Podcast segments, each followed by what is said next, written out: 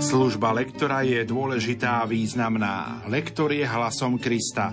Sila v slove, ktorú lektor ohlasuje, je sila Ježiša samého.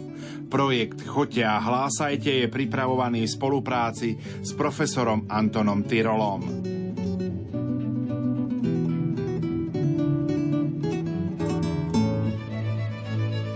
Dnes si spoločne predstavíme liturgické čítania tridsiatej prvej cezročnej nedele.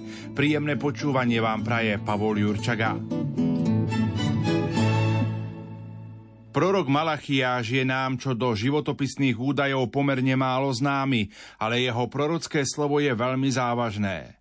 Zameral ho predovšetkým na židovských kňazov, ktorí neboli verní Pánovej zmluve a v zákone robili všelijaké výnimky a skreslené vysvetľovania s cieľom uľahčiť si život pre vlastné pohodlie a lenivosť. Preto ich čaká prísny trest od Boha, ktorý sa na verejnosti prejaví pohrdaním zo strany ostatných ľudí.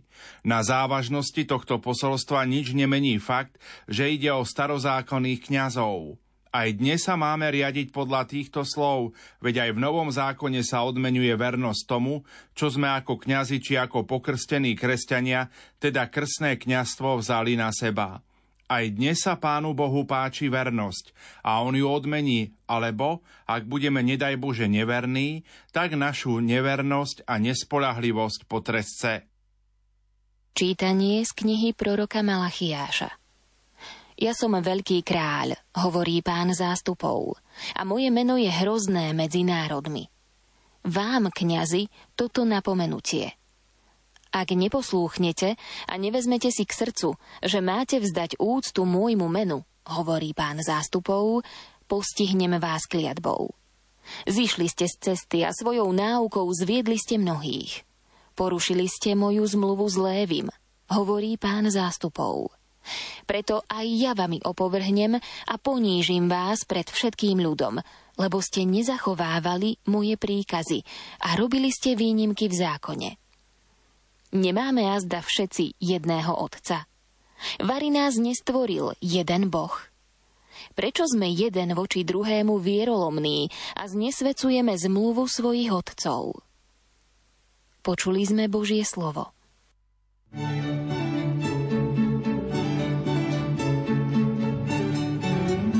Tento medzispev je krátky, je to celý stotridsiaty prvý žalm, ktorý poskytuje nežnú predstavu dieťaťa, ktoré si spokojne spočíva v náruči svojej mamy.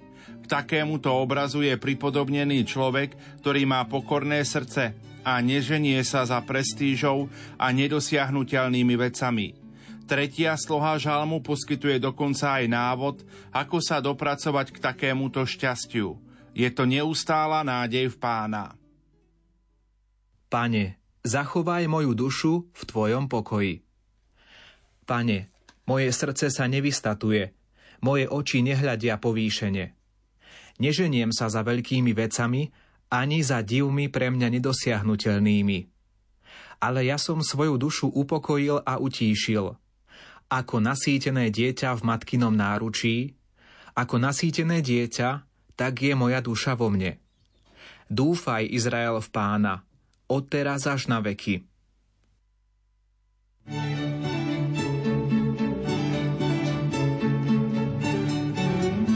Tento úryvok z prvého listu Solúnčanom nám predstavuje apoštola Pavla v dvoch pozíciách.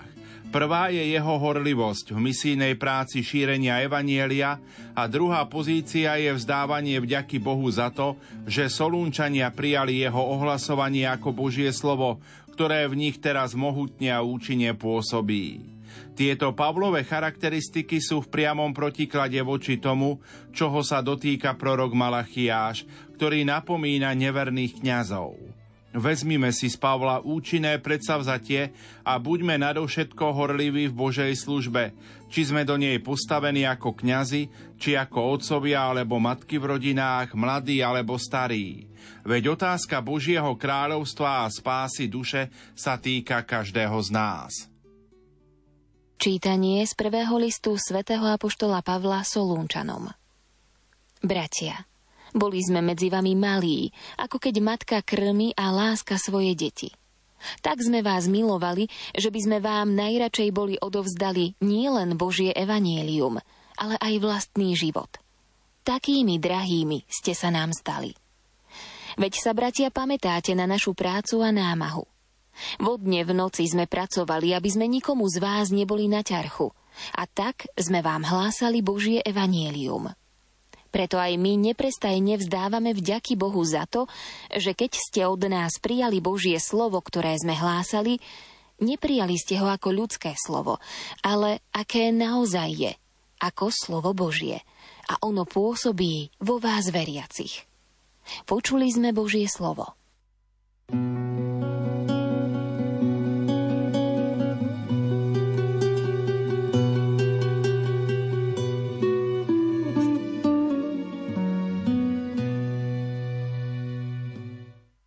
Pán Ježiš bezprostredne pred svojím umúčením účinkoval v Jeruzaleme a témou jeho poučení boli často postoje tamojších učiteľov a iných vplyvných ľudí, teda zákonníkov a farizejov. Na Mojžišovú stolicu zasadli znamená, že v tej dobe získali vplyv a nadobudli medzi ľuďmi autoritu pri výklade zákona zákonníci a farizeji. Obidve skupiny sa veľmi odklonili od ducha zákona, takže viedli ostatných ľudí do slepej uličky, ktorej sa ľud stal neschopným spoznať svojho spasiteľa, čo je veľká tragédia. Cieľom ich plnenia zákona sa stala snaha získať si u ľudí pochvalu, uznanie a teda vplyv. Pán Ježiš však na viacerých miestach v evanjeliách učí o pokore a o konaní dobrých skutkov v skrytosti. Teda Boží zákon máme plniť verne, horlivo a s láskou a odmenou nám bude naše svedomie a úprimná čistá radosť toho, že naše mená sú zapísané v nebesiach. Čítanie zo svätého evanjelia podľa Matúša. Ježiš povedal zástupom i svojim učeníkom: Zákonníci a farizei zasadli na Mojžišovú stolicu. Preto robte a zachovávajte všetko, čo vám povedia, ale podľa ich skutkov nerobte, lebo hovoria a nekonajú. Viažu ťažké až neúnosné bremená a kladú ich ľuďom na plecia, ale sami ich nechcú ani prstom pohnúť. Všetko, čo robia, konajú iba preto, aby ich ľudia videli. Rozširujú si modlitebné remienky a zväčšujú strapce na šatách. Radi majú popredné miesta na hostinách, prvé stolice v synagógach, pozdravy na uliciach a keď ich ľudia oslovujú rabi. Vy sa nedávajte volať rabi, lebo len jeden je váš učiteľ, vy všetci ste bratia.